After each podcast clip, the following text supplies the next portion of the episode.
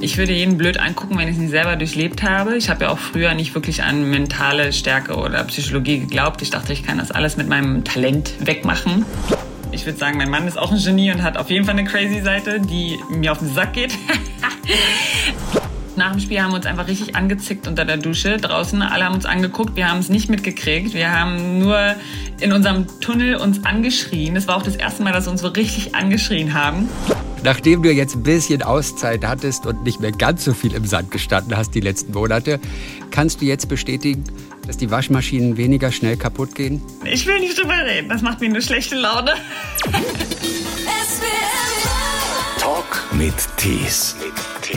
Trotz herber Rückschläge hat sich Beachvolleyballerin Laura Ludwig immer wieder zurückgekämpft, sogar bis zum Olympiasieg. 2021 in Tokio, da war sie Fahnenträgerin des deutschen Olympiateams. Und vor kurzem ist sie zum zweiten Mal Mutter geworden und plant jetzt die fünfte Olympiateilnahme. Wie unglaublich schwierig ihr Weg war und welche zahlreichen psychologischen Kniffs so vieles verändert haben, darüber schreibt sie in diesem Buch Laura Ludwig, Gold ist eine Glaubensfrage. Hallo nach Hamburg. Moin, ich freue mich hier zu sein. Ja, mal, wie ist aktuell der Sand in Hamburg? Keine Ahnung. Habe ich lange nicht mehr gespült. Wobei ich tatsächlich, ähm, morgen gehe ich äh, mal in den Sand und Ja. äh, werde ihn wieder mal spüren zwischen den Zehen Ja. und den Ball auch sogar anfassen. Ich freue mich. Das heißt, aktuell trainierst du noch nicht jeden Tag. Ich trainiere gar nicht. Du trainierst also ich, gar nicht? Äh, nein, also ich mach, ich würde es nicht Training nennen. Ich Ja. mache jeden Tag ein bisschen was für mich, aber ich Ja. würde es jetzt für meine Verhältnisse nicht Training nennen, aber Wohlfühlsachen, natürlich auch Rückbildung und einfach so ein bisschen wieder in Schuss kommen, Mhm. damit ich, damit meine Gelenke sich auch gerne bewegen möchten und auch meine Muskeln langsam wieder lernen, ähm, Richtung Sport, richtigen Sport zu gehen, ja. Die Frage bei dir ist natürlich, welchen Sand bringt denn bei euch das Sandmännchen? Für Theo und für Len. Hast du als Beachvolleyballerin bestimmte Ansprüche?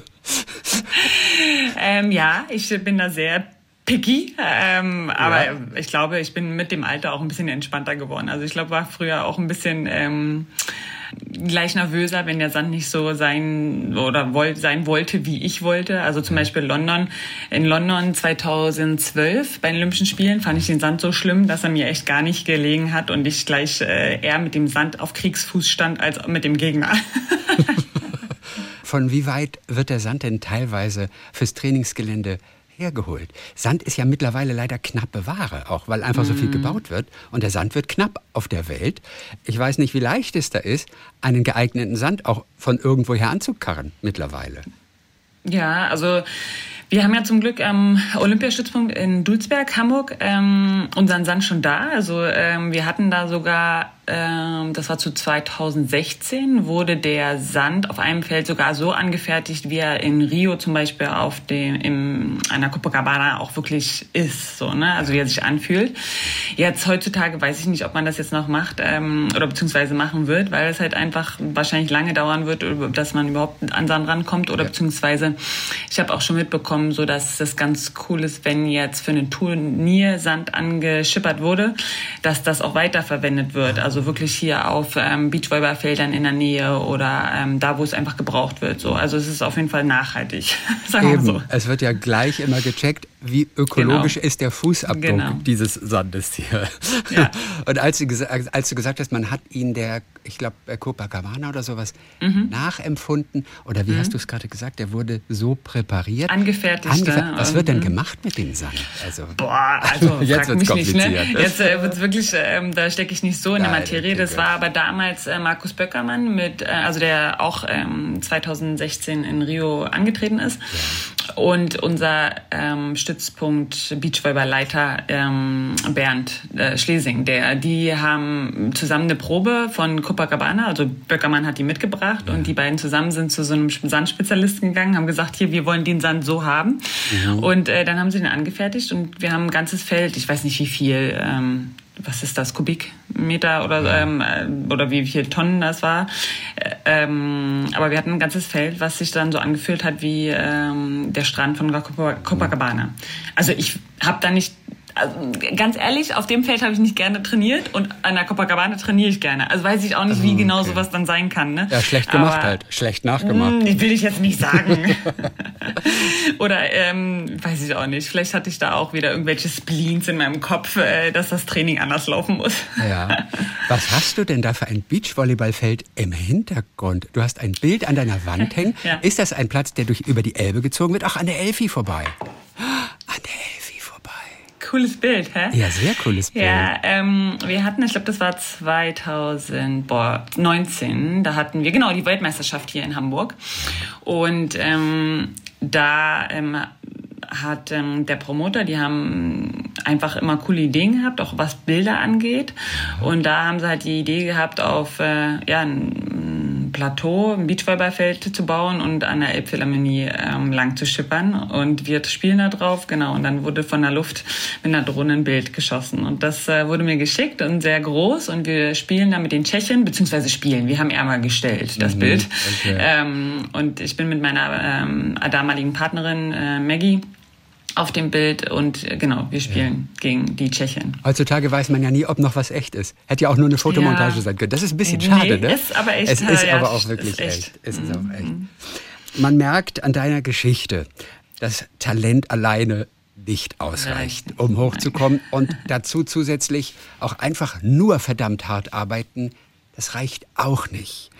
Also die Feinheiten sind ja das Faszinierende. Es geht permanent um Schrauben, die man zunächst gar nicht wahrnimmt, dass man überhaupt dran schrauben kann, bei denen auch eine Veränderung erstmal gar nichts bringt, außer Unsicherheit. Mhm. All das sind so kleine faszinierende Aspekte. Und du warst ja viele Jahre unter den Top Ten, aber du warst nie ganz oben. Bis du ganz bewusst diese Entscheidung getroffen hast, ich will Nummer eins werden. Was war dieser Augenblick? Wann war diese Entscheidung?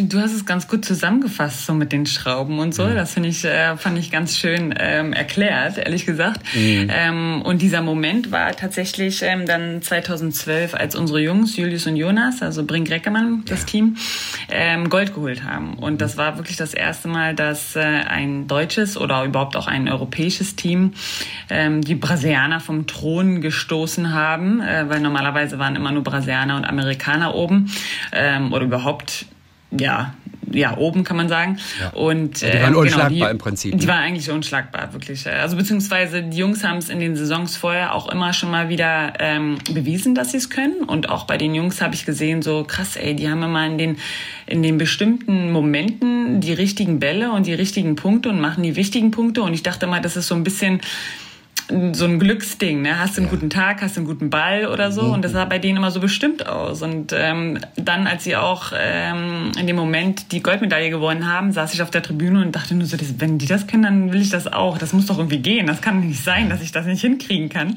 Und möchte äh, gerne wissen, wie die das machen. So, ja. Und dann ähm, habe ich mit den Trainern gesprochen, ähm, die auch Julius und Jonas trainiert haben.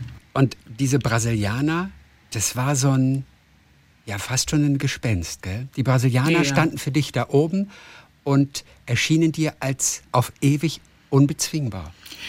Ähm, wir haben sie tatsächlich auch immer mal wieder ähm, besiegt auf Turnieren, aber es war irgendwie nie so, zum Beispiel mit meiner ersten Partnerin Sarah ähm, Goller damals, jetzt niedrig, ähm, sind wir auch, ich glaube, neunmal im Finale gestanden und haben aber nie das Finale gewonnen. Also es war jetzt noch nicht so, dass wir es nie ins Finale geschafft haben. Also wir haben echt richtig gute Turniere gehabt und äh, waren auch lange Top 5 und aber wir haben nie ein Turnier gewonnen so und das war schon so ein bisschen wie ein Fluch. Äh, wie so Vizekusen oder so haben wir uns ja. ein bisschen gefühlt. Und ähm, äh, ja, da hat irgendwie immer das Quäntchen, vielleicht auch Glaube gefehlt, dass wir ähm, die Amerikaner, Brasilianer, dass die einfach ähm, ja, da oben stehen, das in dem Blut haben, die Mentalität auch haben, dass sie alle besiegen einfach und wir kleinen Europäer in dieser mhm. Sportart ja einfach noch nicht so weit sind. Und ähm, vielleicht war das unterbewusst einfach verankert, leider. Also in dem Fall hat die Goldmedaille der beiden Jungs dich überzeugt. Absolut. Ansonsten gab es aber auch immer wieder, und äh, da tauchen wir mitten in dieses Mentale ein, was ja wirklich das A und O neben dem Handwerk ist, gab es natürlich auch übermächtige Gegnerin, von denen du erstmal geglaubt hast, dass du sie nicht besiegen kannst. Und trotzdem hast du es geschafft, deinen Carry-Komplex irgendwann zu überwinden. Das verdankst du aber natürlich deiner Psychologin, die euch irgendwann auch mit begleitet hat um die Welt auf Tour. Das ist Annette. Wie hat Annette das letztendlich geschafft bei dir? Und du hast es bezeichnet als Demystifizierungskampagne, was ja auch schon ein großartiges Wort ist. Ja, wie ist sie das angegangen? Ah, also, äh, das war natürlich, ähm, auch wenn es sich blöd anhört, aber das war über Jahre. Es war nicht so von äh, heute auf morgen und es waren viele Gespräche. Also Annette macht das vor allem über Gespräche. Gar nicht immer so diese Übung, die man ja von Psychologen hört oder kennt, dass man da ganz viel selber Drills machen muss und ähm, ganz viel für sich alleine machen muss. Es waren viele Gespräche, wo man viele Aha-Effekte hatte. Ähm, viele Fragen gestellt bekommen hat, wo man vielleicht vorher gar nicht so tief reingegangen wäre. Und es geht natürlich auch über Persönlichkeitsentwicklung. Und über die Persönlichkeitsentwicklung kann man natürlich auch einige äh, Monster oder Zweifler, die alle so ein bisschen auf der Schulter immer mal rumhopsen, kann man mal ein bisschen bezwingen. Mhm. Und ähm, das habe ich äh, ähm, ja mit Annette ähm, peu à peu hingekriegt. So. Und wir haben natürlich auch schon Spiele gehabt, wo ich gedacht habe, hab, jetzt bezwinge ich sie. Das, ähm, da ist, ich habe natürlich mir am Anfang auch auch das nicht eingestehen wollen, dass sie da irgendwie in meinem Kopf spukt. Ja. Aber irgendwie immer, wenn es äh, natürlich um sie ging, ähm, habe ich nicht die Leistung abrufen können, die ich ähm, eigentlich äh, ja vorher spielen äh, oder mir erspielt habe. Und irgendwann muss ich mir das eingestehen und dann kann man auch erst dran arbeiten, dass man da einfach äh, mal ein bisschen äh, selbstbewusst wird und nicht sagt, okay, ich bin nur die kleine Laura, die immer zu Carrie aufgeschaut hat, sondern ich kann sie wirklich auch bezwingen, beziehungsweise ähm, kann auf ihr Level kommen. so Und Carrie, die hat mich einfach immer inspiriert, äh, inspiriert, inspiriert, inspiriert. die Amerikanerin, äh, inspirited. Und ähm, ich fand sie einfach so als von der Energie her finde ich die so bewundernswert, dass, dass sie für mich immer Wonder Woman ist, weil ich immer gedacht habe, wie kriegt sie das alles hin? Also sie ist auch Mutter von drei Kindern, hat drei Goldmedaillen, hat ähm, das alles unter einen Hut gekriegt und war immer gut gelaunt. Es sind super viele Leute auf sie gekommen und haben sie angequatscht und man weiß selber, ich mag das auch, ich mag kommunizieren, aber irgendwann ist auch mal gut und ich brauche mal meine Pause. Und bei mhm. ihr habe ich das Gefühl, sie hat nie Pause und ist trotzdem gut gelaunt. Und deshalb bei dir auch das zweite Kind, weil nur so klappt es mit der zweiten Goldmedaille. Auch da Richtig, ist Carrie immer noch genau. vor mir. Die ist immer noch in deinem Kopf, verdammt. Ja. Und wenn es dann nicht klappt, dann noch ein drittes Kind und dann wird es nochmal probiert. ja. ja Nein, aber, aber also natürlich ähm, hat sie mich da auch inspiriert, dass es geht. Also dass man Familie und Leistungssport auch ähm, verbinden kann. Also Hätten, hätte es nicht vorher auch Muttis auf der Tour gegeb, gegeben, äh, weiß ich nicht, ob ich mich das ähm, getraut hätte. Ja. Ne? Also es gibt auch Brasilianerinnen, die ähm, Mamis sind. Ähm, es gibt wenige nur, aber es gibt welche. Und ich glaube, ich wäre nicht die Erste gewesen, die es gemacht hätte. Ja. Wobei bei den Brasilianerinnen stelle ich mir vor, da ist eine ganze Familie, die sich um das Kind kollektiv Absolut. kümmert. Definitiv. Also, also die haben wirklich ein Dorf um sich herum und auch natürlich ihre Nannies und Mates und so. Also ähm, das ist aber auch echt schön. Also ich habe es ja. äh, live auch mit ähm, erlebt und es ist irgendwie ein cooles Geklüngel so. Ne? Und das habe ich für mich tatsächlich auch versucht zu erschaffen so. Ne? Auch über Annette, die ja. mir auch gesagt hat, so du brauchst Hilfe, du kannst Hilfe annehmen und es ist okay, wenn ein Dorf sich um dein Kind kümmert. Man braucht halt ein Dorf um ein Kind großzuziehen. ja. Annette hat auch, glaube ich, oh Mann, ja, ob ich den noch hinkriege, aber du vielleicht diesen Satz gesagt in Bezug auf, auf, auf Carrie, die so wie die Königin da oben thronte. Sie ist nur eine Königin, weil die anderen irgendwie sie dazu machen, machen. oder sie als mhm. solche ansehen. Nur deshalb ist sie mhm. Königin. Ja, genau. Also man selber hat es auch noch in der Hand, wie die mhm. im Prinzip betrachtet wird. Ne? Also einer von wahrscheinlich Hunderttausenden kleinen Kniffs. Aber die hat schon mit dollen Methoden gearbeitet, oder? Du warst wahrscheinlich auch immer ähm, erstaunt, oft auch überrascht, hast dich dann aber darauf eingelassen. Ähm, ja. wo, wo, hast du wirklich gezweifelt, dass das irgendwas bringt, was Annette uns da vorschlägt? Äh, nie. nie. Dann irgendwann. Also als ich sie kennengelernt habe, war es ja auch erstmal nicht so dass sie mir das so aufgezwungen hat. Ne? Das war alles so entspannt und locker und einfach nur wie, ähm, ja, einfach lockere Gespräche. Ich habe mich auch nicht bedrängt gefühlt und es kam immer so, man hat sich auch nur alle zwei Wochen erstmal getroffen und es war nicht ganz so intensiv. Also wir haben uns wirklich lange, langsam rangetastet. Und jetzt, um ein Beispiel nochmal für Carrie zu nennen, yeah. was sie dann auch gemacht hat, was mich überrascht hat.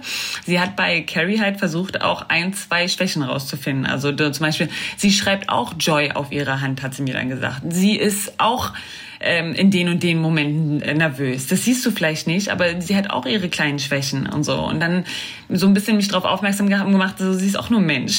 sie ist nicht ähm, diejenige, die immer nur alles richtig macht. Sie hat auch ihre Fehler und Macken und ist nervös und so. Ne? Und ähm, so Kleinigkeiten, also sind noch nicht mal also man braucht vielleicht auch immer irgendwie eine dritte Stimme oder eine neutrale Stimme, die von außen so ein bisschen einen aufmerksam auf ähm, Sachen macht, wo man selber im Tunnel vielleicht ist. Ne? Wer hat als erstes Joy auf die Hand geschrieben? Carrie, ich habe noch nie Joy auf der Hand gehabt. Ach, du Oder was nie. meinst du? Nee, weil du gesagt hattest, sie schreibt auch Joy auf Ach die so. Hand. Und deswegen. Nein, ich habe nee, also ich meine, sie hat auch ihre Skills, die Ja, sie braucht, ja, ja. ne, um äh, locker und entspannt und Spaß zu haben bei dem ganzen Perfektionismus, den sie wahrscheinlich auch irgendwo in sich drin hat. Ich glaube, es war Rio. Da habt ihr für das deutsche Team eine Teamillustration anfertigen lassen. Oder es war auch Annette, glaube ich sogar, oder die das gemacht Genau, hat. ja. Was hat es gebracht? Äh, Ich weiß, sie hat ja einen Grafiker liebevoll gestaltet und, und wahrscheinlich auch auf Anweisung von Annette. Also ich glaube, dieses Bild zu sehen, äh, bringt auch das Bild leichter im Kopf. Also es war tatsächlich auch so zum Beispiel ähm, so eine Goldmedaille sich auch vorstellen, also eine Goldmedaille mal angefasst zu haben. Ich habe dann auch mal eine Goldmedaille angefasst nach 2012. Es war zwar nicht von den Beachvolleyball-Jungs, das Ja. war eine andere, aber einfach sie mal wirklich berührt zu haben und gespürt zu haben, war auch für mich ein Punkt so, okay, die ist nicht so weit weg, man, äh, die ist ganz nah, man kann sie wirklich auch anfassen.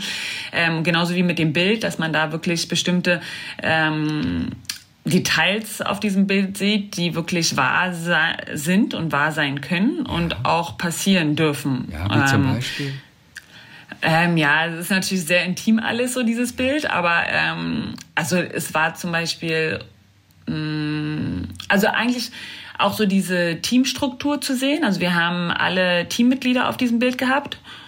Und ähm, also wir haben zwei Bilder. Also einmal war es dieses Teambild und äh, diese, diese, diese Teamstärke und diese Energie zu sehen, hat auch ganz viel gebracht. Also so wirklich so, alle stehen hinter einem, wir gehalten zusammen, wir ziehen alle an einem Strang ähm, ist ganz groß in unserem Team gewesen. So, das äh, war wichtig für uns. Ähm, zum Beispiel auch, weil Kira und ich ähm, sehr unterschiedliche Menschen sind, ähm, haben wir natürlich auch immer mal wieder Situationen gehabt, die es schwierig gemacht haben, dass wir miteinander sind, sondern eher interpretiert haben und gegeneinander waren, nicht gegeneinander, aber ne, wo das miteinander schwierig war und wo man als Team wieder zusammenfinden musste und wo man auch ja die Leute, die um uns herum waren, ruhig um Hilfe beten durfte.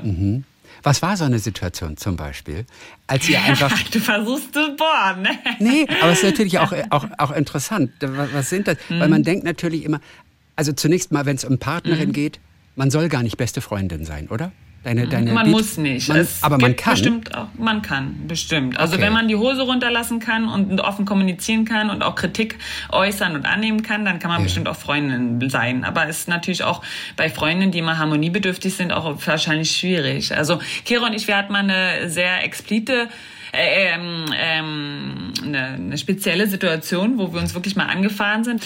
Das war in Mexiko, wo wir einfach falsch interpretiert haben, unsere Körpersprache und unsere Mimik auf dem Feld. Und er, und das aber im Spiel nicht angesprochen haben, sondern er, ja, interpretiert haben. Und Aber was heißt haben- falsch interpretiert in dem Fall?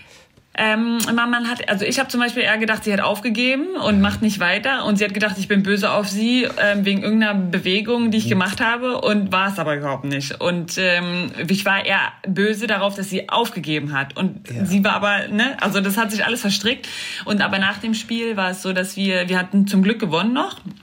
Ähm, und nach dem Spiel haben wir uns einfach richtig angezickt unter der Dusche draußen. Alle haben uns angeguckt, wir haben es nicht mitgekriegt. Wir haben nur in unserem Tunnel uns angeschrien. Das war auch das erste Mal, dass wir uns so richtig angeschrien haben.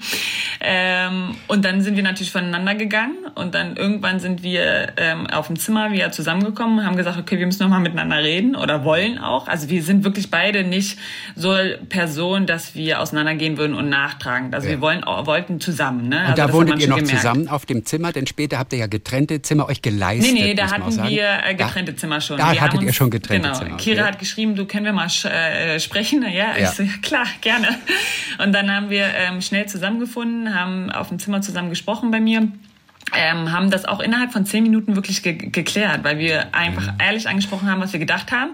Beide haben festgestellt, okay, völlig fehlinterpretiert und wir sind eigentlich in dem gleichen Boot und wollten das gleiche Ziel, mhm. aber haben eigentlich gegeneinander gespielt als gegen den Gegner. So und das war dann, ähm, ja, bei Frauen passiert das halt auch immer öfter, würde ich sagen. Ähm, wir haben zum Beispiel auch irgendwann dann einen Katalog an, den Hand, an die Hand bekommen, ähm, ein Fragekatalog von fünf Fragen, dass wir vor dem Training einfach die Fragen stellen, sie beantworten, ohne zwischenzureden, so dass wir wissen, wo wir auf welchem Stand sind, dass wir im Training auf jeden Fall nicht irgendwas denken, oh Mann, der ist jetzt irgendwie böse. Das hat vielleicht aber auch mit einer schlechten Faser, schlechten ja. Schlaf zu tun und nicht mit mir, so, ne? Also, dass man da auch wirklich ähm, einfach sich aufs Training konzentrieren kann und nicht irgendwie mit irgendwelchen Gesten, Mimiken von der Partnerin. Und Frage Nummer eins war zum Beispiel welche? Äh, wie geht's dir heute? Okay, dir. Sowas zum Beispiel, wirklich, also ganz simpel, ganz, ganz, ganz simpel. Wie geht's dir heute? Was ja. beschäftigt dich? Ähm, was ähm, hast du Verletzungen ähm, mhm. oder hast du Schmerzen? Also so ganz simpel, okay, wirklich die okay. fünf simpelsten Fragen. Und wusstet ihr immer zum Beispiel, wann die andere ihre Tage hat zum Beispiel? Das sind dann natürlich auch besonders ja, schwierige Tage, stimmungsmäßig. Mussten wir nicht wissen, das haben also, wir dann äh, mitgekriegt, relativ schnell, ja. äh, an der Laune. Gut, im perfekten Team hättet ihr euch angenähert, sozusagen, von den ja, Tagen, und sie ähm, gleichzeitig dann gehabt. Tatsächlich, keine Ahnung, ehrlich gesagt, ob das dann so war. So, so genau haben wir dann doch nicht drauf geachtet.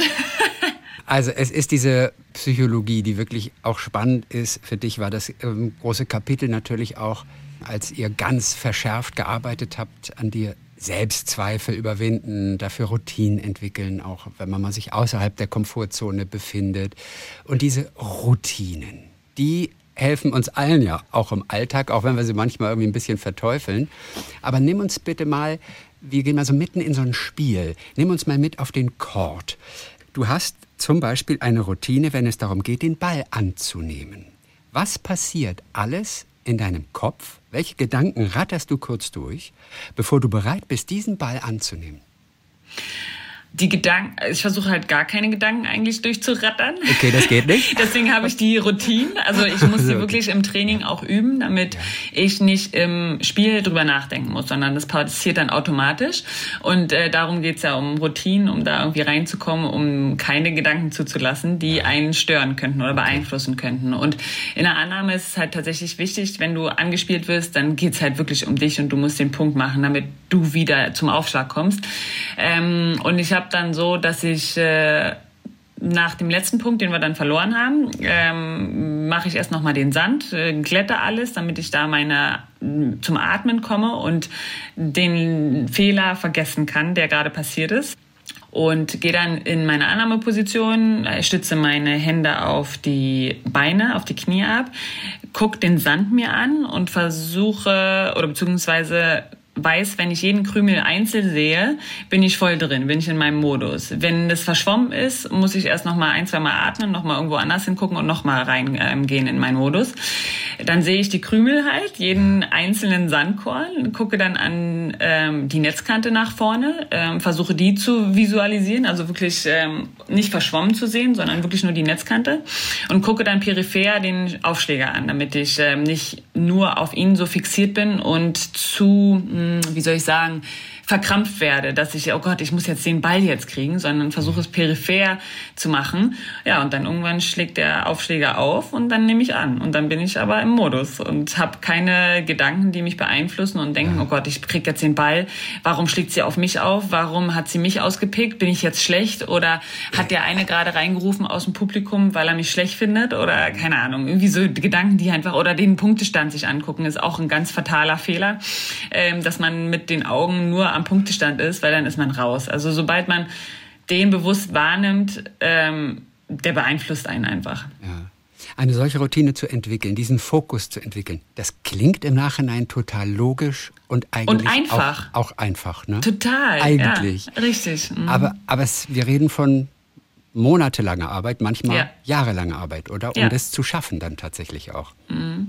Also ähm, ich würde jeden blöd angucken, wenn ich es nicht selber durchlebt habe. Ich habe ja auch früher nicht wirklich an mentale Stärke oder Psychologie geglaubt. Ich dachte, ich kann das alles mit meinem Talent wegmachen. Ja. Und ich dachte, das ist Tagesform.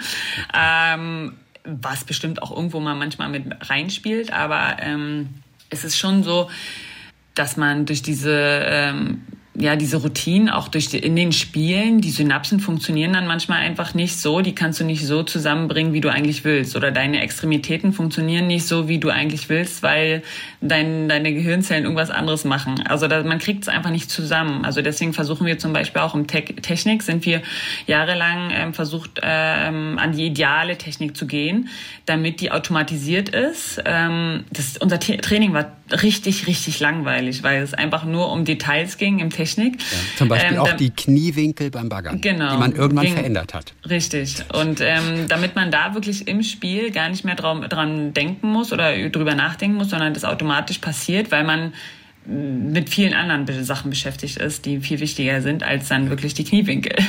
Ja. Interessant, dass du von der Aufschläger gesprochen hast die ganze Zeit. Dabei ist es ja immer eine Aufschlägerin bei euch. Oh, ne? ja, das ist Aber es ist ja äh der Aufschläger. der Aufschläger, hast du mehrfach gesagt. Das fand ich dann auch so ganz interessant. Ja. Aber wir haben tatsächlich auch gegen Jungs immer mal gespielt, damit ja, wir da okay. wirklich auch schnelle äh, Bälle kriegen. Aber ja, das ist bei mir wahrscheinlich drin wie bei vielen anderen und deswegen wird es so hoch diskutiert. ja. Wie leicht war es denn für dich über all diese Jahrzehnte, müssen wir mittlerweile sagen, Kritik zu lernen? Denn wahrscheinlich mitentscheidend auch für den großen Erfolg waren ja die beiden Trainer, Hans und Jürgen. Es gibt angenehmere Menschen, also nein, das Menschliche meine ich nicht, aber es gibt Menschen, die sagen es einem auf andere Art und Weise. Die beiden waren auf jeden Fall knallhart. Aber die haben den Erfolg letztendlich auch gebracht. Und es fing ja schon damit an, dass Jürgen dich gleich auch provoziert hat und zu dir gesagt hat, mal sehen, ob du das, was wir vorhaben, überhaupt ein Jahr durchstehst. Da hast du wahrscheinlich auch erst einmal geguckt. Was hat, das mit dir, was hat das mit dir gemacht?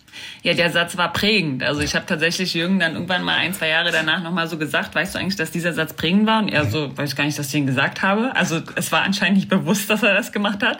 Aber es hat äh, mich definitiv getroffen, wo ich gedacht habe, boah, dir werde ich es zeigen. Ey. Ich werde das durchhalten und ich will das. Und auch wenn sich das hart anhört. Menschlich sind die Personen natürlich ähm, ähm, grandiose Typen und auch jedes Genie hat auch irgendwie eine crazy Seite, ne? Und ähm, das hatten beide oder das haben beide und hat auch mein Mann. Ich würde sagen, mein Mann ist auch ein Genie und hat auf jeden Fall eine crazy Seite, die ja. mir auf den Sack geht. ähm, aber bei den beiden habe ich sehr, sehr, sehr viel gelernt. Also auch Hans, der wirklich ein harter Hund ist, äh, mit dem habe ich super gerne Zeit einfach verbracht, weil er einfach ein sehr, sehr weiser Mann ist, Mensch ist, von dem ich sehr, sehr viel gelernt habe und alles aufsaugen wollte und tierisch kaputt nach der Zeit mit ihm war. Also wenn ich drei, vier Tage Camp mit ihm hatte, war ich einfach wirklich äh, todmüde und habe zwei Tage durchgeschlafen, so ungefähr. Mhm. Ähm, und bei ihm war es halt auch so, der ähm, hatte dann ganz klar gesagt, ein Lob ähm, gibt's, wird's nicht geben so viel, weil einfach nur knallharte Worte ähm, in die Seele gehen und zur Veränderung führen. Nur und das hatte ähm, mit der Erklärung habe ich es dann auch verstanden und habe es auch zugelassen. Aber ich brauchte diese Erklärung, um nicht zu denken, ich kann gar nichts, ähm, weil er mir wirklich ja. auch am Anfang suggeriert hat, beziehungsweise ich habe wirklich gedacht, ich bin eine Anfängerin. Also äh, ich musste das und du warst verstehen. schon, ich glaube, du warst zu dem Zeitpunkt schon äh, Junior-Weltmeisterin, oder? Also du genau. warst schon wer jemand. Ja, ja ich ja. war auch schon in Finals auf der World Tour. Ähm, ja. Aber er hat ähm, wirklich äh, ja, den äh, Nagel äh, getroffen und mich auch getroffen, oder beziehungsweise uns, mich und Kira. Und Jürgen ist einfach auch mit der äh, mit dem Perfektionismus, dem man das alles angeht, trotzdem ein krasser Ruhepol für mich immer gewesen. Ne? Also der war wirklich ähm, so, dass er immer eine Antwort auf alle Fragen hatte oder auf alle Tiefs und ähm, immer ja einem die Ruhe einfach oder mir auch vor allem die Ruhe gegeben hat und ähm, trotzdem war er ein harter Hund, was anging, so Karneval war ganz wichtig für Kira oder für mich waren mal Geburtstage oder Hochzeiten wichtig, wo ich mal hingehen könnte. Und das wurde aber eher mal gestrichen so, ne? Also ja. und das ähm, ja, sind ein paar Verzichte, ähm, die man eingehen musste, damit man wirklich ganz nach oben Die kommt. sie auch wirklich verlangt haben. Also genau. du, du, gehst mhm. nicht zu dieser Hochzeit, denn dann ja. fehlen dir zwei Trainingseinheiten. Richtig, ja. Und bei deiner ehemaligen Partnerin Sarah bist du dann mhm. aber trotzdem auf die Hochzeit gegangen. Also das hast du dir nicht nehmen lassen. Nein, ja. Also das war dann auch echt ein, ja, es waren Gespräche über zwei, drei Tage, weil ich auf der einen Seite wollte ich unbedingt das mitkriegen, aber auf der anderen Seite habe ich auch meine Goldmedaille im Kopf gehabt und deswegen war es so. Und jetzt im Nachhinein war es schön, dass ich das trotzdem hingekriegt habe. Es war zwar, ich war krank danach, weil es einfach viel zu viel Stress war. ähm, das war dann auch eine kleine Lehre, aber trotzdem bin ich froh, dass ich das ähm, mitgekriegt habe. Ich bin dann ähm, ja zwischen Einheiten noch schnell nach München geflogen und ähm, habe da die tolle Hochzeit und das Emotionale mitgekriegt und bin dann wieder ja. zurück und äh, habe eine Trainingseinheit, glaube ich, noch gemacht und bin dann krank im Bett gelegen für drei, vier Tage. und hast damit Aber, gleich acht Einheiten verpasst. Ja, genau. Äh. Also vielleicht ähm, hätte man das auch anders ähm, angehen können. Aber im Nachhinein ist man immer ein ja. bisschen schlauer. Und jetzt bin ich auch tatsächlich reifer und ähm, denke ich, oder was heißt, ja, ich kann ein paar Situationen besser einschätzen und kann auch mhm. mal sagen, ich lasse mal fünf gerade und kann auch mal eine Trainingseinheit weglassen. Ja. Aber dieser extreme Anspruch der beiden Trainer haben dich wirklich manchmal an den Rand gebracht. Yep. Und nachdem ihr, glaube ich, durchaus auch schon so die, die ersten Erfolge dann hattet, also in der Arbeit und da klappen Dinge und du hast dich verbessert, dann kommt aber plötzlich so ein Satz wie, dein Abwehrverhalten ist nur Chaos. Ja. also, erinnerst du dich noch genau an diesen Augenblick, als er den Satz gesagt hat? Ja, also ich habe da auch geschluckt und ähm, mein Puls ging richtig hoch und ich wollte dagegen reden und dachte mir so, was willst du mir eigentlich erzählen? Hab aber alles runtergeschluckt, hab weiter zugehört, meine Emotionalität versucht zu regulieren und einfach äh, zugehört in dem, was er dann danach gesagt hat und es hat auch alles viel Sinn gemacht und ich wollte mich ja auch verbessern und ich wusste, dass ich auch nicht alle Bälle kriege im, ähm, in der Abwehr, sondern eher intuitiv bin und wollte verstehen, was er meint, ähm, um wirklich Struktur in mein Chaos reinzubringen. Ja, und es gibt Struktur im Abwehrverhalten und das hätte ich gar nicht vorher gedacht. Ich dachte, weil halt einfach im Beachvolleyball alles möglich ist, mhm. ja, hatte mir halt beigebracht, wie man vielleicht nicht irgendwie alles immer nehmen muss. Ja. Also auch das war ein Ding, das du wegstecken musstest. Genauso wie ein Satz, und das war natürlich mehr als ein Satz, du musstest sozusagen auch eine ganze Spielart aufgeben. Dein oberes Zuspiel genügt nicht den Ansprüchen. Ja. So, damit ist Schluss. Kann man denn auf oberes Zuspiel, habe ich mich gefragt, kann man denn darauf verzichten? Also, ja, man kann ja unteres Zuspiel benutzen, wenn man gut drin ist. ja. ja, und das durftest du dann nicht mehr machen. Ja, es war, äh, kamen viele Komponenten da zusammen. Also ich habe lange mit meinem oberen Zuspiel ähm, gehakt, beziehungsweise im Training war es echt immer ganz gut, aber mein Kopf hat dann eine, ähm, einen Strich immer durch die Rechnung gemacht. Und zwar in den Spielen war der Schiedsrichter immer vor allem in meinem Kopf. Also wenn man ja das nicht genau macht, das Zuspiel, entweder ist es ein Double oder gehoben und es ist nicht perfekt und es wird sofort gepfiffen. Und irgendwie war dieser Pfiff immer in meinem Kopf und ich habe es im Spiel einfach nicht hingekriegt, meine blöden Hände daran zu kriegen. Irgendwann kam noch meine Schulter-OP dazu, ähm, deswegen war es irgendwie schwierig schwierig, da ähm, beide Hände gleichmäßig über dem Kopf zu haben. Also das ja. habe ich irgendwie nicht so richtig hingekriegt, wegen Schmerzen oder wegen irgendwelchen Verspannungen, was meine rechte Schulter anging. Und dann irgendwann haben wir gesagt, das nimmt so viel Kapazität vom Kopf, äh, dass wir das jetzt einfach mal lassen. Und okay. das war schon schwer, das für mich auszusprechen, weil ich natürlich so ehrgeizig bin, weil ich das hinkriegen möchte. Ja. Ähm, hab's dann aber wirklich äh, als Erleichterung gesehen, das einfach zu lassen, mich auf meinen Baggern, also mein unteres Zuspiel zu konzentrieren und ähm, das hat dann auch ausgereicht, zum Glück. Okay. Erst recht, wenn zwischendurch irgendwie ab und zu mal ein Ludwig-Laser einfach Punkte bringt. Ne? ja. Dieser Ludwig-Laser, ich weiß gar nicht, wer hat als erstes dem den Namen gegeben? Mich hat nur gewundert, war der wirklich neu? Also man kann zwar dreimal den Ball vorbereiten, um ihn dann zu schlagen ins gegnerische Feld. Man kann aber auch, wenn man eine Lücke sieht, den Ball vorher schon mal, kann man den schon mal rüberschieben. Das ist etwas, was du mit Leidenschaft gemacht hast und deswegen wurde auch quasi dieser Schlag als sozusagen der Ludwig-Laser irgendwann ja. bezeichnet. Gab es den vorher noch nicht so? Also ich glaube, das Credit muss ich dann den MacPom-Spielerinnen äh, zuschnüren, weil ich habe viel in MacPom-Serie gespielt. Mecklenburg-Vorpommern war ich mit meiner besten Freundin unterwegs und habe dort Turniere gespielt und gegen die Älteren gespielt, die Senioren. Und das, äh, ich glaube, da, ich glaube, da habe ich das gelernt, weil da war das wirklich gang und gäbe, dass man das ähm, ja einfach gemacht hat, ähm, Baggertennis draus gemacht hat aus äh, dem Beachvolleyballspiel. Und da war es halt auch teilweise sehr windig und da hat es sich hat's nicht genützt, da ähm, zwei, dreimal den Ball zu spielen, weil man okay. hatte da eher den verweht. Also ich kann es mir nur so erklären, dass ich es da so ein bisschen gelernt habe und da ein Auge entwickelt habe für, dass ich einfach den ersten Ball direkt rüber spiele. Und es war nichts Bewusstes oder dass ich das da irgendwie eine Marke draus machen wollte. Und ich weiß auch nicht, wer es zuerst dann irgendwann so genannt hat. Ähm, ist aber schön irgendwie, äh, ja, dass das anscheinend ähm, Aufmerksamkeit auf sich gezogen hat ja. und ich viele Spieler damit verärgern konnte. Ja, und auf Weltebene müssen wir sagen sagen. Ja, also, ja. also auf ganz hohem Niveau. Ja. Aber man denkt, das müsste doch sowieso in dem Repertoire der Schläge sowieso einer der gängigen Schläge sein, weil er so einen es, Überraschungsmoment einfach ja, darstellt. Es kommt auch mehr und mehr in, ähm, ähm, ins Repertoire von ja. vielen Spielerinnen. Okay, ich habe okay, jetzt auch, okay. ich habe mir äh, in Rom war jetzt die Weltmeisterschaft erst vor einem Monat oder so und finde ganz ähm, cool, dass es mehr und mehr bewusst gemacht wird. Also es ist schon spannend zu sehen. Und witzig auch wieder dann, dass die Moderatoren sagen, ach guck mal, da kommt der Ludwig Laser. Also ist natürlich irgendwo ein bisschen stolz dabei. Ja. Aber ähm, ich finde zum Beispiel ähm, eine, eine Duda, eine Brasilianerin, die ist jetzt, ich weiß gar nicht, wie alt sie jetzt ist, aber sie ist eine sehr, sehr junge ähm, Spielerin.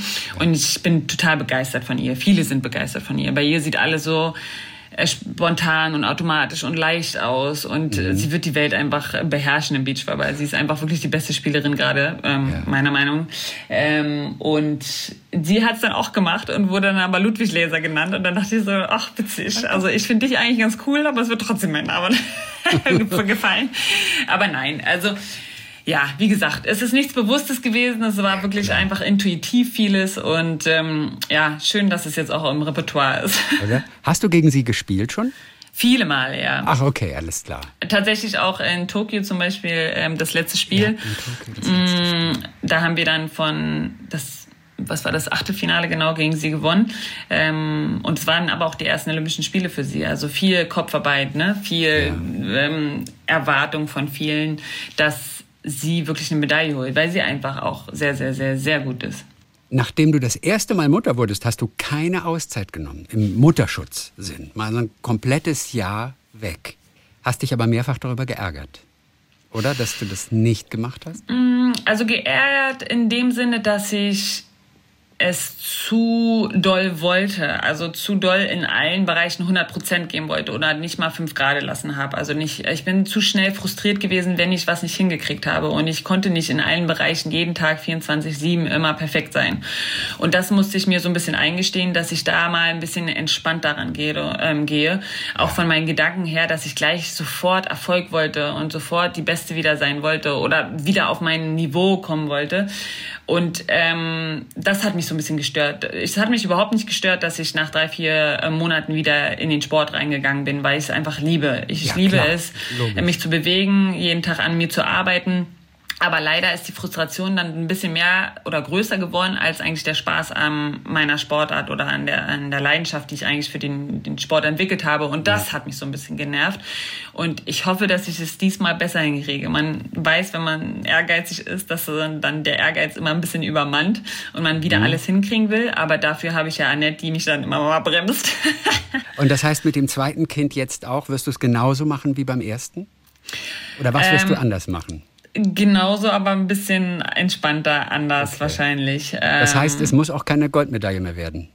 Mm, nein, ähm, muss es nicht, ja. aber irgendwie Ziel ist es schon. Also nicht Ziel, wie soll ich sagen? Also ein Traum irgendwie immer noch. Also ein okay. Traum, da wirklich nochmal Best Performance hinzukriegen, ähm, mit dem Potenzial, was es da noch ist, was da ja. geht. Und da habe ich was noch gespürt und ich kann einfach noch nicht weggehen von der Sportart. Ich liebe es einfach noch, noch zu sehr und spüre noch, dass da was ist.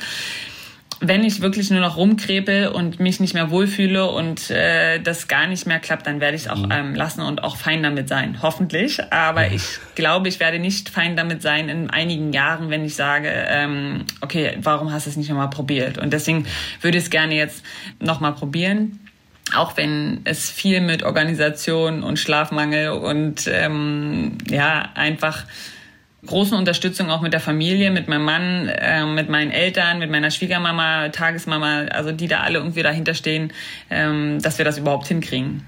Also wenn wir auf deine Geschichte schauen, dann merken wir, dass wirklich jeder Prozent, manchmal jedes 0,1 Prozent wichtig ist, dass diese ganz kleinen Kleinigkeiten über den Erfolg entscheiden. Du brauchst also optimale Bedingungen, um dieses Maximum an Erfolg dann auch wirklich zu erreichen. Wie kann man das mit zwei Kindern? Du musst so viele Prozent Abstriche machen, dass man sich vorstellen kann, ja, für die Top 20 mag das reichen, aber nach dem Weg, den du hinter dir hast, wie kann das mit dieser Zeit, die abgezwackt werden muss für zwei Kinder, wie kann das jemals gelingen? Eigentlich ja, doch gar nicht. Auch, frage ich mich auch. also es gibt eine ganz starke Komponente, die ja. im Beachvolleyball ähm, eine wichtige Rolle spielt. Und zwar es ist mental eine sehr, sehr komplizierte Sportart, sagen wir mal so. Also du musst wirklich mental stark sein. Du kannst noch so gut sein, noch so gute Skills haben, ähm, noch so athletisch sein. Wenn der Kopf nicht mitspielt, dann bist du raus. Weil du bist nur auf dich gestellt. Du bist zwar in einer Mannschaftssportart, aber du bist irgendwie dann doch Individualsportler, weil du musst es hinkriegen. Ähm, du wirst nicht ausgewechselt, du hast keinen Trainer, der dir hilft. Ähm, du bist wirklich auf dich gestellt, hast deine Partnerin auf jeden Fall und mit im Optimalen ähm, läuft es auch so, dass der Partner dich ähm, aus einem Tief hochholen, äh, herausholen kann, aber eigentlich liegt es an dir, dass du deine Emotionen kontrollieren kannst und so.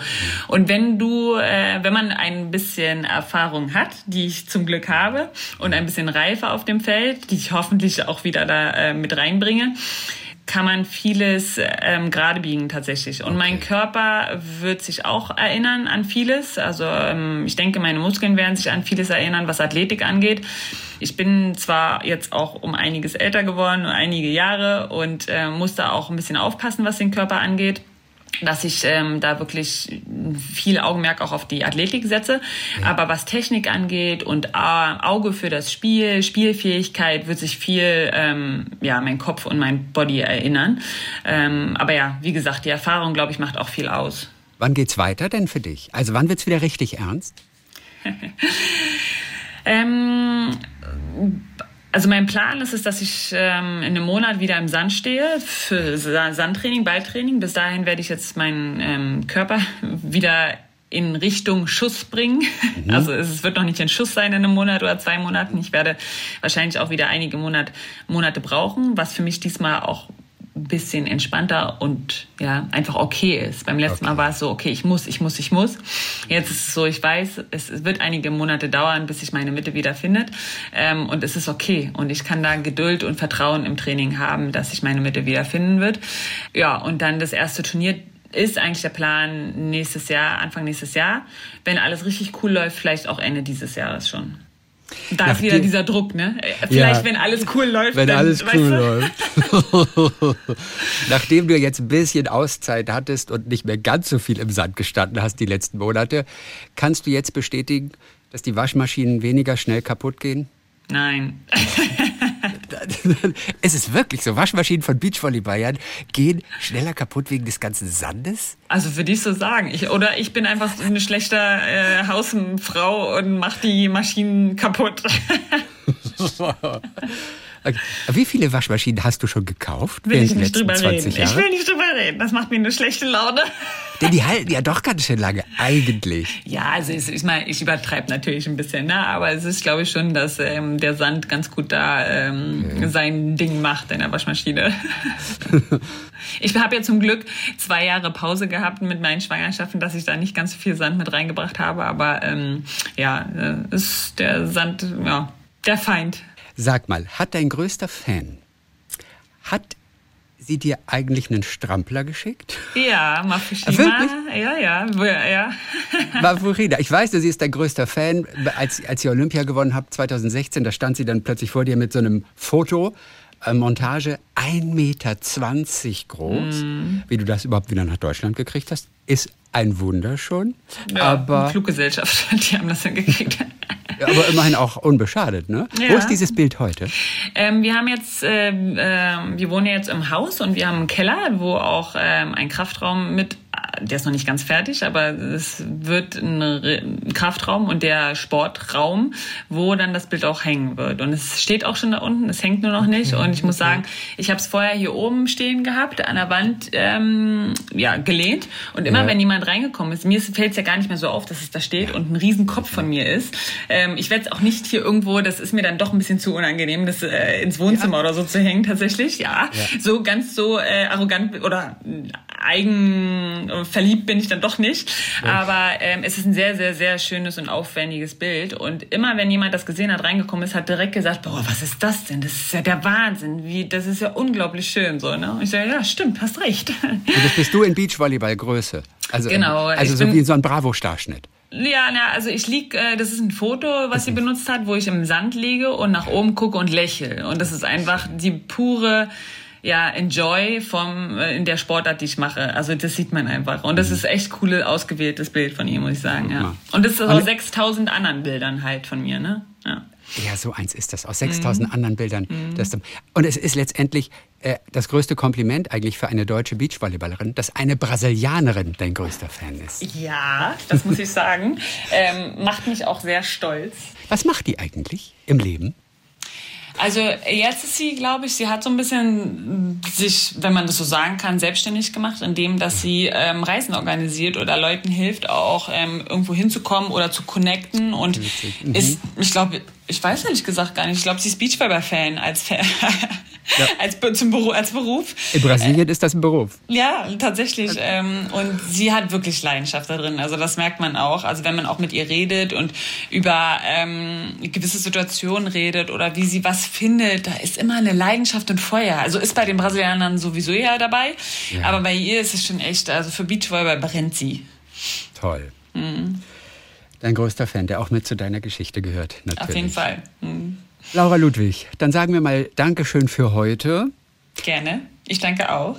Was macht die Schokolade im Augenblick? Darfst du noch oder musst du schon wieder absetzen? Denn das hat mich natürlich auch interessiert. Du hast Strategien entwickelt und da bin ich sehr interessiert, wie man es schafft, mit wenig Schokolade auszukommen. Denn es ist für dich die, deine Lieblingssünde eigentlich ein Leben lang schon immer gewesen. Schokolade steht über allem.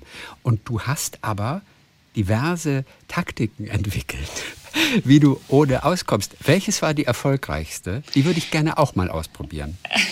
Also ich habe es meinen Shit Day genannt, nicht Cheat Day, sondern mein Shit Day, wo ich wirklich an einem Tag in der Woche alles zu mir nehmen konnte, was ich äh, wollte. Und das war natürlich vor allem die Schokolade, wo ich es mir wirklich reingehaut habe. Aber nur einen Tag in der Woche.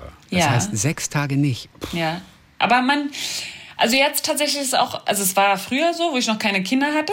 Jetzt Ja. ist es, ich brauche immer mal wieder ein bisschen Nervennahrung und habe es vielleicht durch die Reife auch hingekriegt, dass ich mal auch nur ein Stück essen kann und es nicht Ja, eine ganze geht nicht. Tafel sein muss. Aber Ja, das, da bin ich noch lange nicht. naja, aber ähm, also zum Beispiel jetzt ähm, nach der Schwangerschaft jetzt ähm, oder die ersten, lass es, jetzt sind wir in der zehnten Woche mit Lenny, die ersten sechs Wochen war es auch so, dass ich wirklich jeden Tag eine Tafel Schokolade gegessen habe, Minimum. Ich brauchte einfach diesen Zucker wahrscheinlich oder diese, diese Schokolade ähm, in meinem Kopf oder in meinem Körper und ähm, jetzt war es relativ schwer, aber irgendwann habe ich jetzt gesagt, ich muss jetzt mal wieder davon loskommen. Ich will jetzt mal wieder Richtung ähm, Athletenkörper kommen und äh, muss mal gucken, wie das geht. So und jetzt habe ich erstmal wieder mit der Taktik probiert, dass ich sechs Tage wirklich keine Schokolade esse und wirklich nur den einen Tag und das klappt echt ganz gut. Ähm, ja, muss mal gucken, wie weiter meine Taktiken laufen. Aber ähm, es ist ja wirklich so, dass ich, wenn ich wieder in den Trainingsalltag komme, muss ich mir immer mal eine kleine Belohnung geben. Und eine kleine Belohnung ist dann halt der Riegel nach dem Training, der aber auch eine Schokoglasur hat. Make every day a little cheat day. Richtig. Oh, gut. Nachdem ja schon die Blutgruppendiät nicht angeschlagen hat. Oh, ja, Aber ist ich- viel zu ich- anstrengend. Ja, aber ohne Blutgruppendiät habe ich noch nie gehört, das Ja, Wort. ja, ja. ist halt von unserem, von unserem Guru Michael Tank, der echt ähm, einiges auch ausprobiert hat oder einiges ähm, ja. an den Tag legt. Der ist echt ähm, ein sehr interessanter Mann und ähm, das hatte ich dann mal ausprobiert, aber da war vieles, was mir zu anstrengend war, was ich sehr gerne gemocht habe und nicht weglassen wollte. Also ich habe tatsächlich viel ausprobiert, aber man muss sagen, am Ende ist es dann doch irgendwie musst du deinen eigenen Weg so ein bisschen finden. Also du ich habe aus vielen Bereichen kleine Sachen mitgenommen und meine eigene Ernährungsstrategie entwickelt so ne und weiß einfach mittlerweile, wo es ein bisschen drauf ankommt bei mir und wo ich mal was weglassen muss, wo ich mal ein bisschen cheaten darf und ja, ja. deswegen ich glaube, das ist für jeden wichtig, da ein bisschen bewusster einfach zu werden. Das ist so, glaube ich, schade, dass man ein bisschen verliert, auf sich selber zu hören und zu gucken, was dein Körper gerade braucht oder du dein, Kör dein Kopf gerade braucht ja, und das dem Körper zu geben und alles in Maßen und nicht in Massen. Das ist auch ein ganz, ganz natürlich. wichtiger, ganz, ganz natürlich wichtiger Sprung. Alle, ja, absolut. Ja. Und es ist aber wirklich so, dass unterschiedliche Blutgruppen auf unterschiedliche Diäten ideal anschlagen? Also ist da wirklich was dran oder ist das halt eine Philosophie? Ja, also sagen wir mal so, für manche ist es so, für manche nicht. Ich weiß okay. es ehrlich gesagt nicht. Ich kann es nicht. Ich habe es dann irgendwann aufgegeben, weil da mhm. sind Sachen dabei gewesen, die ich hätte weglassen müssen, wo ich aber so Bock drauf habe, dass ich sie nicht weglassen möchte. Okay, wie zum Beispiel? Süßkartoffeln. Süßkartoffeln. Oder Scampis. Sollte ich weglassen. Warum? Die, die klingen gesund. Aber ja. Ich, eigentlich, Scampis klingen definitiv gesund. Ja, ich glaube, bei der Blutgruppendiät geht es auch ähm, ähm, vor allem darum, es gibt halt Leute, die mehr rotes Fleisch essen können zum Beispiel oder welche, die gar nicht das vertragen können. Also so ein bisschen die Sachen ähm, oder Weizen ähm, äh, oder Getreide, dass äh, manche Blutgruppen äh, Probleme mit äh, Getreide haben und das weglassen sollten oder beziehungsweise keine Unverträglichkeit oder keine Allergie haben, aber ein bisschen Unverträglichkeit, wo der Magen einfach mehr braucht und die Energie nimmt. Und das einfach, um das einfach wegzulassen. Ob das gesund ist oder nicht halt, ne? Also du verzichtest heute auf Zucker, Weizen und Milch, überwiegend. Also, ähm, überwiegend. Das heißt, ich ja, krieg's noch nicht zu 100 Prozent hin, weil neben Kindern oh, ist es dann doch irgendwie okay. so, dass es mal die schnelle Nummer sein muss. Ja, und irgendwann muss man doch auch mal Nutella-Brot essen dürfen. Äh, ja, sage ich auch nicht Nein dazu. Also äh, okay, da bin ich die Erste, die äh, mit, meinem, äh, mit meinem großen Sohn, äh, also samstags okay. haben wir unsere äh, Schokostullen auf jeden Fall auf dem Teller.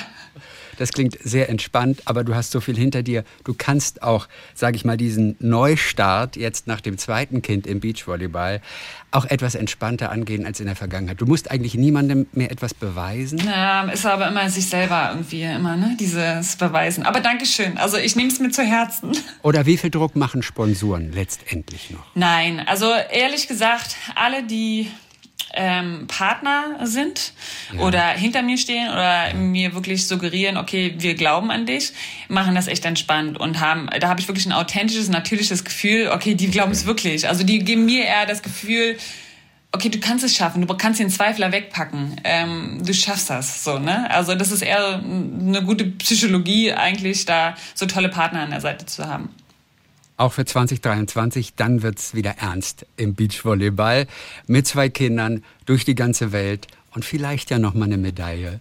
Das Ziel muss auf jeden Fall da sein. Genau. Ja, der Weg bisher war auf jeden Fall ein extrem interessanter, gespickt mit mentalen Feinheiten, die dich letztendlich auch zur Goldmedaille oder zum Weltmeistertitel gebracht haben. Du hast geschrieben über diesen Weg in Laura Ludwig Gold ist eine Glaubensfrage, wie ich es im Beachvolleyball nach ganz oben schaffte. Dann Dankeschön für heute. Toi, toi, toi. Bleib gesund und weiter viel Erfolg. Dankeschön. War auf jeden Fall sehr spaßig. Talk mit Tees.